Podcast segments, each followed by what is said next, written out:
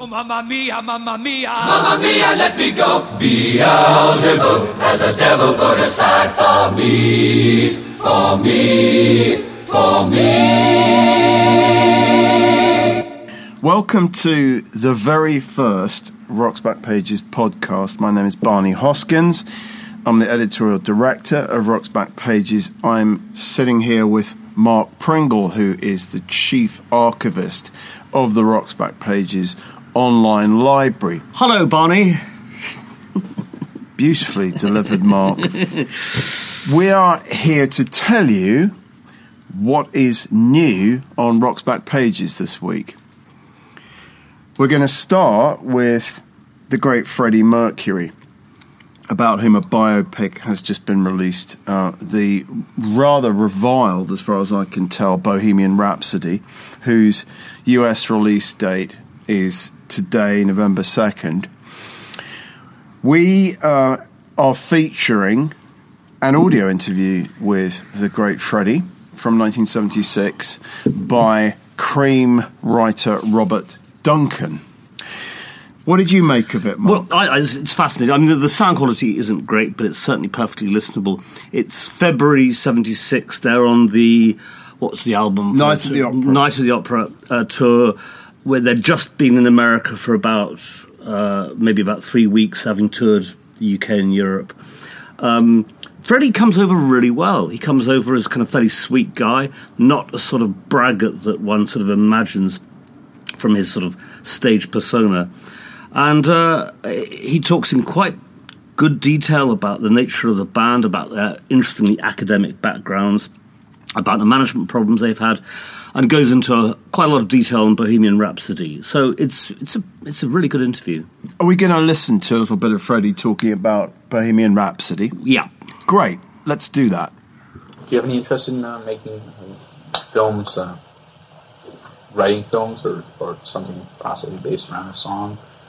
Or, um, that idea appeals to me as well, but it's it's something that's way in the future. I'd like to sort of put across. There's so much more that the Queen can do at the moment. It's, it's, the nearest we've got to film is that we made a film of Bohemian Rhapsody, which was, uh, coming back to your question, which is the nearest we've got. Something trying to put across that kind of musical feeling into into into a film of, of just us playing. I mean, obviously, it wasn't a, oh, not not not a kind of uh, saying, "Oh no, no, no, no, this was." But even then, if you see this film, it, it, it's a step further. It's not just you've got to see it. It's not just us um, performing. It's performing plus us in a very different mood, trying to put across this sort of the drama of it all.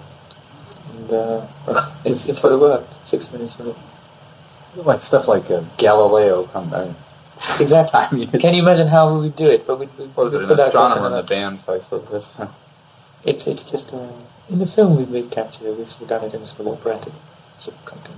I mean, so we've parts of it are nonsensical. Uh, Good. They're maybe they're funny almost. I mean, yeah, it's, it's, yeah. You, know, you you mean the opposite, opera bit? Yeah. The Which, Galileo. Yeah, mm-hmm. they are. So they're meant to be. You see, there's well, not well. That's up to you. But they're meant to be. That's that's sort of. I wanted to use that certain that section as just strict opera, but opera in the sense that that a lot of for the layman. You know what I mean? Because I, did, I didn't want to sort of put across the opera as a I wasn't trying to tell people, look, this is an authentic piece of opera, which, which and I've done a lot of research into. Like, that's, that's, that's silly, because I, I don't know that much about opera, but I was just trying to say, look, this is Queen's way of, of using opera, operatic overtones in rock and roll, if that makes any sense. And therefore I had to use, call it cliches or whatever, and things like Galileo, and certain, certainly, certain overused um, phrases in, in opera.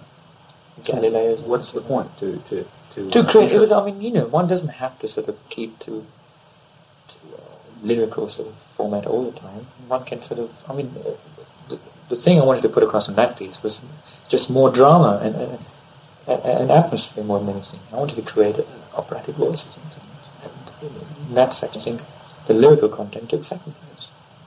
I was well aware of it. Yeah. I wanted to do that. I wanted for that. I wanted uh, the words for the sheer sort of. Uh, lyrical, no, not not so much lyrical, the um, the pronunciations of yeah, power than, than anything else. The syllables. Yes. Um, Do you laugh? Or, or did you laugh when you wrote that, or do you ever laugh when you write? People laugh. I mean, I do laugh. I mean, when, when we sometimes come to the Galileo, especially because I got Roger to sing such. There's a very, very high sort of and things. They can be. They are sort of. At the point when we're actually doing them, it's quite possible. One must try and keep a straight face it across because. Oh God, you know, we have done some silly things in our time, but I mean, that did take the cake. Because we did do something like 180 voices between the three of us, four of us. And after after you've done no, no, no, no, no about um, 180 times, you feel you're in a lunatic asylum, and, uh, and you feel, or is it all going to be worth it? But then it all falls Okay, so that was Freddie Mercury talking about Bohemian Rhapsody, which at this point, February 1976, is only, well, it's less than a year old, isn't it? So it's an extraordinarily new and innovative thing, both It- in uh, terms of the recording, in terms of the fact of the length of the song, in terms of the video. Yeah, he he talks actually. Um, one point, uh, what you've just listened to was uh, Robert Duncan asked him, "Did he have any plans to make a film?" He says, "Actually, no. We've just done one for this." For, for this, this this this song, it's somewhat erroneously claimed that it was the very first rock video. Now, as we all know, that's simply not true. Stones and the Beatles and many others did promo films for showing on television way before that. But it is definitely, I hate to use the word iconic, but it's an iconic moment in the history of the music video, without a doubt. Uh, he goes into it in some detail, goes into the nature of the song, as I said, sort of six and a half minutes long, something like that. Yeah. Um, the decision to release it at full length uh, rather than butcher it to be released as a single. It's it's it's good. It's very interesting stuff. So what you heard there was a taster, but it's um, it's about an hour long and there's a lot of really really strong stuff in it. Like you, I was surprised by how sort of serious Freddie is. Yeah. You kind of expect him to be, I don't know, a little Camp. a little camper than he is. Um, and, you know, he really uh, talks very seriously about Queen Yeah. as uh, a group of four very different individuals. Yeah. Also, sort of Queen is almost like a business. No, I I think very much like that's as you know. If you listen to the interview, that, that that's very much something that that, that comes comes through. i- i- Is that because of their uh, management problems uh, that they had in the past, they've effectively, even though they have a manager, have become self-managing, and so far as they they've learned the insides out of the business, um, but not in a cynical way. Not like you know this is all about making money and so on and so forth. It's just they want it comes over very much from Freddie is they want to create conditions whereby they can do their best work. Uh, and um, he's also uh, uh, he's touchingly sort of impressed by his colleagues' academic records. I mean, he goes on at some length about Yes. Brian May's astronomy degree and so on and Yes. so forth. Um, And leaves his art diploma He to, the, to the very end. yeah, he does. Great he, humility. He briefly mentions it. I mean, the, the, the, the notion being that he's the only member of the band with an arts background, Yeah. while the others are all doing were all doing academic subjects and so on and so forth. So anyway, very yeah, no, I, I really enjoyed it, and it and it. He talks about Queen being sort of different, really, from any other rock Yeah. bands, and Yeah. wanting to sort of appeal to a very, very diverse audience, and it kind of. It reminded me, a of sort of uh, Bohemian Rhapsody being number one on top of the pops week after week after week, seeing that video over and over again, and but also just the sort of you know kind of ambivalent feelings that I certainly had about Queen and probably still do have about Queen. Yeah, I, I, I think that's true. Interestingly enough, uh, in the Rock's Back Pages office recently, we actually listened through to some of their earlier albums and realised what a great hard rock band they were. I mean, they, they, they could knock out very, very good, tough hard rock. Um, Bohemian Rhapsody, in a sense, was was a sort of distraction from what I'd initially understood the band to be. I mean, i am I ambivalent about them? Yeah, but I think they've always given me a degree of pleasure, and sometimes really great pleasure. Um, They could rock, as, As, as Jon Savage would say. They rock, and and of course, you know that brilliant moment in Bohemian yeah. Rhapsody. Where, where they just Dun, dun, let dun, go, and, and Yeah. one always now thinks of the moment in Wayne's World where in the car and the car rocks. And, I mean, but it but it, it really does Yeah, rock, yeah. and of course they could. I mean, they made some great pop singles. They were a great, they were a sort of I mean, they were certainly inspired by Zeppelin, and he Yeah. mentioned Zeppelin uh, among the influences that Robert Duncan talks to him about. But anyway, I mean, look, I'd never sat down and listened to an audio interview with Freddie Mercury before, so for me, it was interesting. I think he was an extraordinarily compelling star. I, I, I think also in the interview that I mean he he deals with questions which he clearly has not a great deal of patience for very well. The, other thing about the audience is interesting because I think um, that Robert Duncan was sort of implying that getting a very young audience somehow undermines the credibility of the band. And Freddie was having none of that. That he actually wants as broad an audience as possible. W- welcome. I think it's one thing about Freddie Mercury is he loved his. He genuinely loved his audience in a way that many stars don't. Um, you can see him on stage in films and so on and so forth. And this is a guy who absolutely adored playing to an audience. And I think he really genuinely loved his audience. Yeah. In, in a way, in, in a rather special way. Yeah. Shall we get on to the new homepage? Well, uh, yeah, I was just going to. In fact, the segue that occurred to me is that among the influences Yeah. that that Freddie talks about is Joni Mitchell. He mentions everybody seems to mention Joni Mitchell, Indeed. don't they? So he, even Queen were influenced by Joni Mitchell. Yeah. Um, and as it happens, Joni is seventy-five next week. Um, and so, uh, for a number of reasons, we are celebrating that on the RBP homepage um, with with four items. Um, um, from the RBP archive. This ties in with the fact that we actually published uh, a, a collection um, of interviews and reviews um, uh, a couple of years ago, but it came out in America last year uh, called Reckless Daughter. It's a it's a Joni Mitchell anthology, essentially from some of the very first stuff that was written about her when she was performing, you know, like the Troubadour in Yep. LA, Yep. right up to you know the most recent interview that she gave. So um, you know we are great Joni fans in the RBP We certainly office. are, We yep. listen particularly to Court and Spark a lot, don't we, Mark? And one of the items that uh, we've selected. For this week for the homepage is a review of Court and Spark by Michael Wa- Watts, one of the very best melody maker writers of that era. Um, and I think that Court and Spark certainly, along with Hissing of Summer Lawns, remains my favourite period of Joni. What, Yeah, what's your take? Well, I, I mean, actually, for me, it was a love affair record. I was seeing this. I was just about to start art school. It was the summer before I started at art school, and whilst I'd been at an education, further education college, scraping together enough O levels to get into art school, we did a trip to Brittany, and I met this woman, and I spent part of that summer commuting back and forth, and that record became sort of the record of that curiously of that relationship, even though it bore no relationship to it whatsoever. Very important record for me. I mean, I'd listened to Joni before. I'd kind of liked Blue a bit, but you know, I mean, I'm talking about let's say I was I was 18 in 1974. Up to that point, Joni was someone who girls listened to. That sounds a terrible thing to say, but you know, those the, the folky the folky albums were sort of kind of things that the girls at school listened to.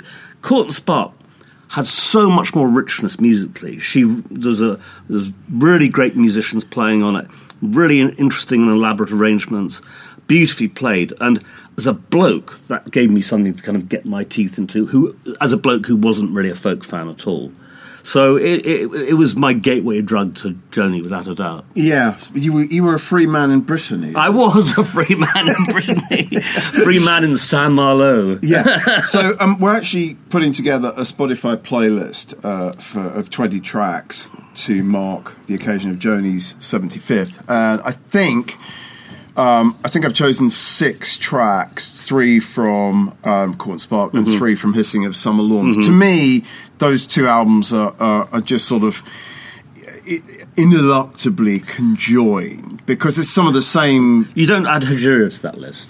I think of Hejira as very different, actually. Okay. Um, I do. I, it's go, it's Joni going in a, in a different direction. So you, I, I love the sophistication, the richness, the textures, the the chords of those Sure. those two mid seventies albums. Sure. I do think they're among the greatest records ever made, actually. And I rather agree with you. I mean, actually, the first Joni album I bought was probably For the Roses. I was too young to buy Blue, but I've never quite knelt at the altar of Blue as so many do. No. I mean, I don't know why. I don't. I just don't think it's as great as people say. Mm-hmm. I understand the kind of naked intimacy and confessionality of it. I think that's true. I, I think the one thing that certainly Court and Spark is the first example of is we forget how great a musician Joni Mitchell was. Yeah. And in a way, the way she was before sort of downplayed her own abilities and imagination. And Court and Spark was the first record where she was kind of saying, actually, no, this is who I am. I, I can not only can I play, I can get other people to play uh, uh, and produce really interesting textures and really interesting sort of music. So, yeah. And of course, there was a sort of reaction, if almost a backlash to this very different kind of Joni that she was presenting. I mean, uh, uh, you know, it, the album Hissing of, of Summer Lawns was not very well reviewed in Rolling No. Stone, for example. I think it was. I think it, it. They called it the worst album of the year. and I remember when I interviewed her in. I think it was 1994 you know, she there was this idea that she had no right to to sing or write about kind of affluent people Yeah. in Malibu, for example. And those albums are very. I mean, Court Spark is very LA. It's Oh, very Beverly Hills. It's very. Malibu. You know, and Yeah. and there was that picture of her in the swimming pool in some Hissy Summer Lawns, and, and people are like, "This is Joni has somehow." It's like D- Dylan going electric. And not. She's sort of abandoned us. She's betrayed us. And and I remember her saying to me, you know, I mean, I, I'm a writer, and Yeah. I I think I can write about whatever I want Yes. to write about. It doesn't mean that I uh, necessarily approve or endorse people, the lifestyles of the rich and famous. But this is this was my new environment. I think you can also add to that there was a sort of sexist component in that. That- Absolutely. That, that, that as a woman, um, she was only believable to men if she was like barefoot in a kitchen in her Mm. Laura Ashley dress. And the moment she starts sort of appearing as someone with money, with I, time, with uh, notions of luxury and all kinds of things like that, it completely undercuts that. Um, so. uh, Yeah, I mean, I, Yeah. I, I can't really develop that much further, but I mean, I think you're right that, that, that Joni has, like so many female artists and musicians, struggled with sexism, and she was one of the first to really say, "I am." You know, I am my own woman, and she intimidated a lot of men, and they didn't like it. Yeah. uh, she worked her way through quite a few men who just simply couldn't really kind of cut it. I think, you know, in the in the Joni orbit. I Yeah. mean, from from Graham Nash through to I don't know John Guerin, who's the drummer on Uh-huh. these albums we're talking about.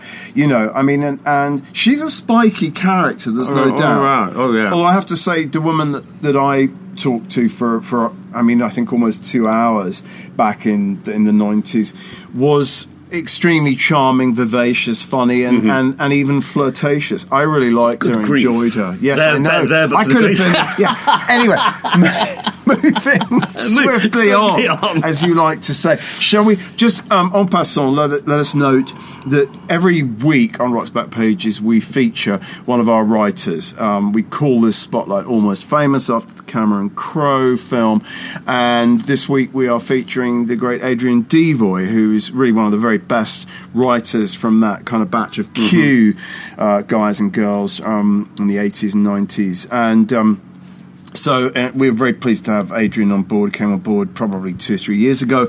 So we actually got one of his very earliest pieces, not for Q, um, but an interview that he did with with uh, Morrissey and Johnny Marr from 1983 from that magazine. I can't even. It's called International Music Musician. Oh, and- international musician. uh, Yes, international yes, musician. Yes, yes, yes. Uh, horribly designed, dreadful, dreadful covers. But I, maybe that's where Adrian got his kind of foot in the door.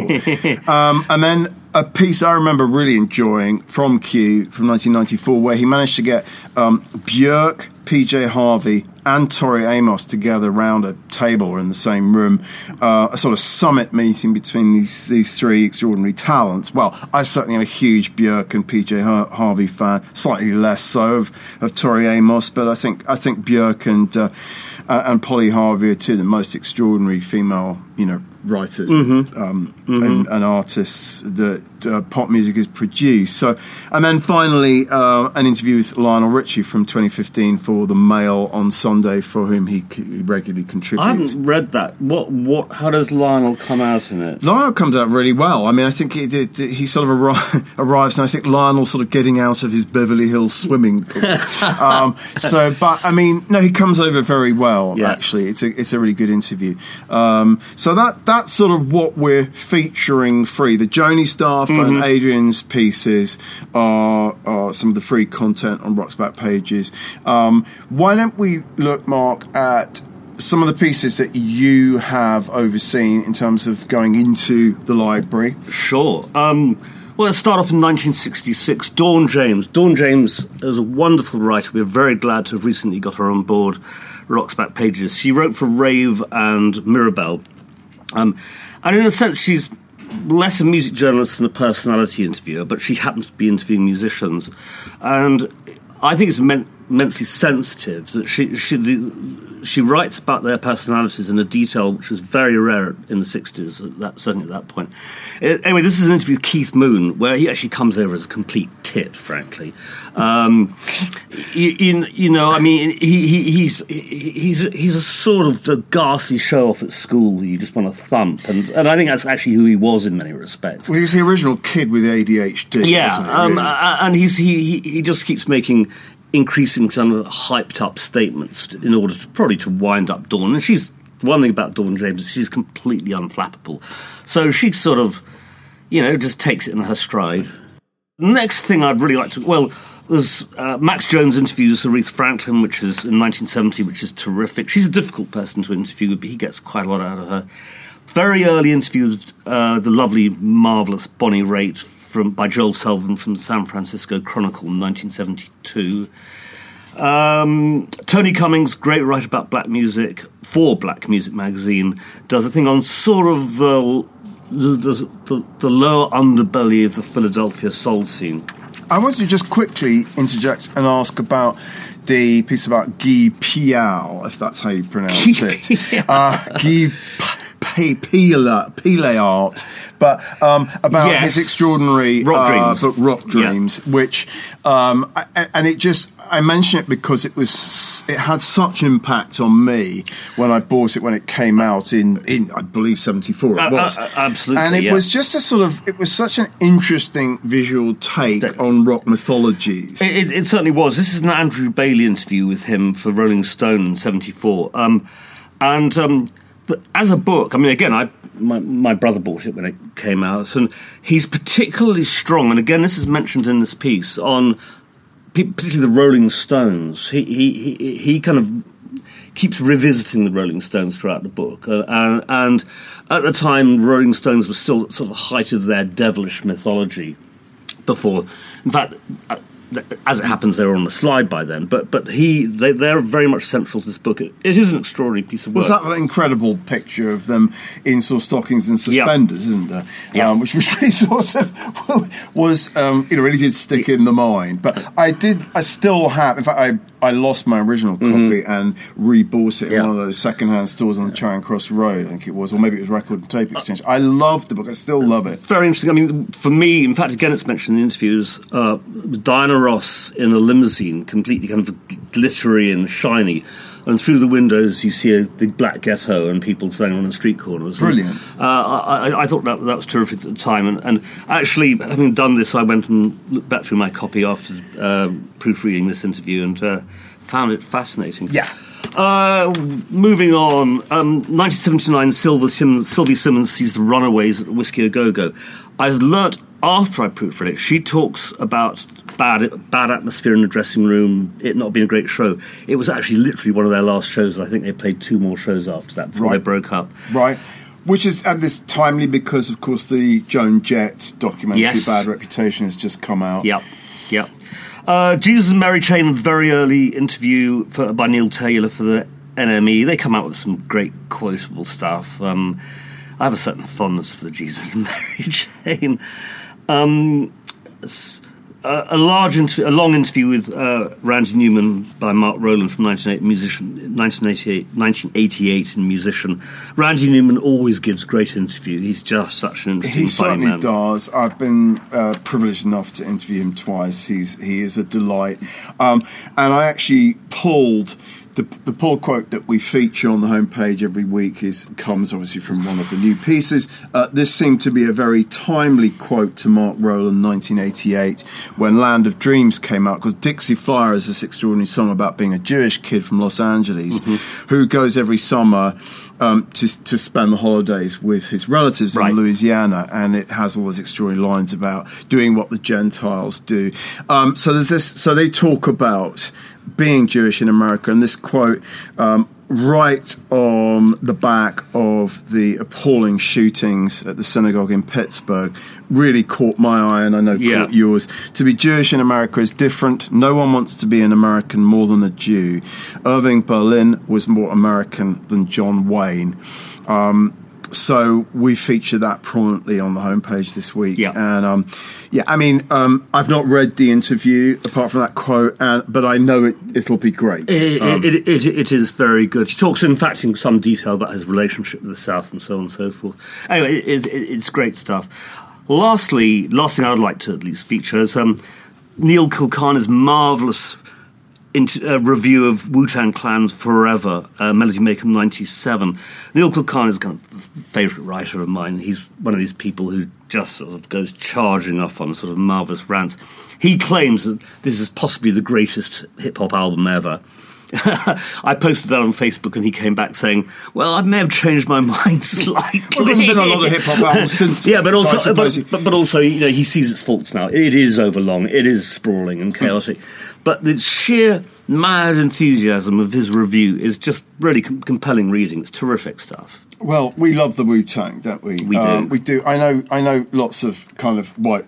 One of them- critics love the Wu Tang. One of them claimed to know me in San Francisco Airport. We met them, yeah, didn't we? and he said, "I know you." Well, this is a very bizarre encounter where we were waiting at the airport, San Francisco airport, and we suddenly realised that in the departure lounge with us was most of the Wu Tang Yes. Not that I'd ever done a head count, but we did get into a conversation with U-God, That was who was. recently published his sort of memoirish book, That's right. which Faber published. Um, so, I mean, but I did find them. Ex- I, I just loved what the RZA did musically. Yeah. I mean, I, you know, quite apart from the sort of quality of you know of, of the the hip hop guys, this the rappers, Yeah. the, the the Method Mans and so forth. I could listen to a lot of Wu Tang just on the basis of what he does with sort of Southern soul Yes, samples, which was really unusual at the oh, time. I, I think the other thing I find interesting about Wu Tang Clan is, is that whilst they were nationally huge in a huge musical form, they were actually extraordinarily local. I mean, they were Staten Island.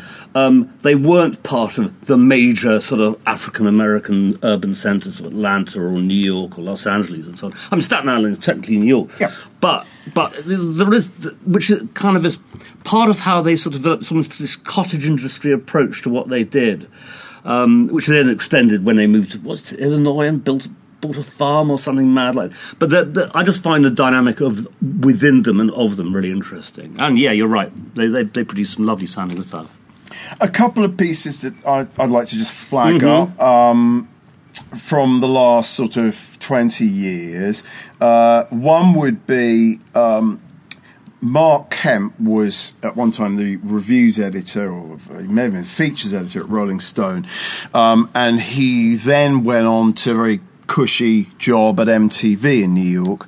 Um, he is now back in you know his, his sort of home state of North Carolina, yeah. where is where is where he he lives. So he's a Southern guy. Wrote an amazing book called Dixie Lullaby. Yeah. Um, and uh, until recently was the editor at uh, Creative Loafing online, and he wrote this piece about being at MTV in the real kind of heyday of the boy band era, when the Backstreet Boys roamed roamed the land in the hearts of teenage girls. So it, it, it's from 2012, and it's a very interesting, um, you know, fly on the wall piece about being right in the midst of, of that kind of hysteria.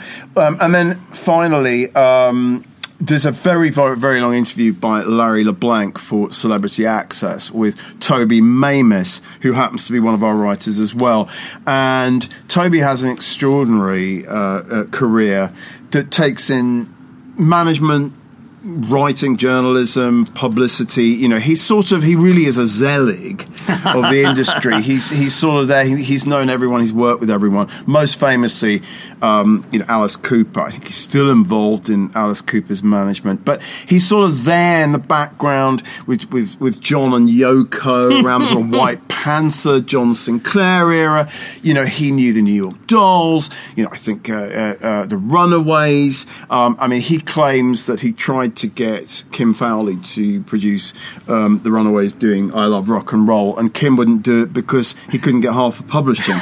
so Joan Jett post Runaways, Yeah, yeah. ended up having this sort of ginormous hit with it. So you can imagine, going, Kim's probably still turning in his grave at the memory of that. But it's a it's a great interview, um, and we're delighted to have both Larry and and Toby on the site. We were joking earlier about Toby's. Well, we've got five writers called Toby. I know, I know. And one of them's a woman. There's only one Barney. yeah, yeah, and I keep I keep all the others out. Um, so that's essentially uh, what we're uh, bringing live to you on Rock's Back Pages this week. So this has been us, Mark Pringle, and myself, Yep. Barney Hoskyns, for Rock's Back Pages, For Rock's Back and for you. Thank you. That was the Rocks Back Pages podcast, presented by Barney Hoskyns and Mark Pringle. The producer was Jasper Murison Bowie. You can find all the articles they talked about and thousands more, as well as hundreds of full length audio interviews, at rocksbackpages.com.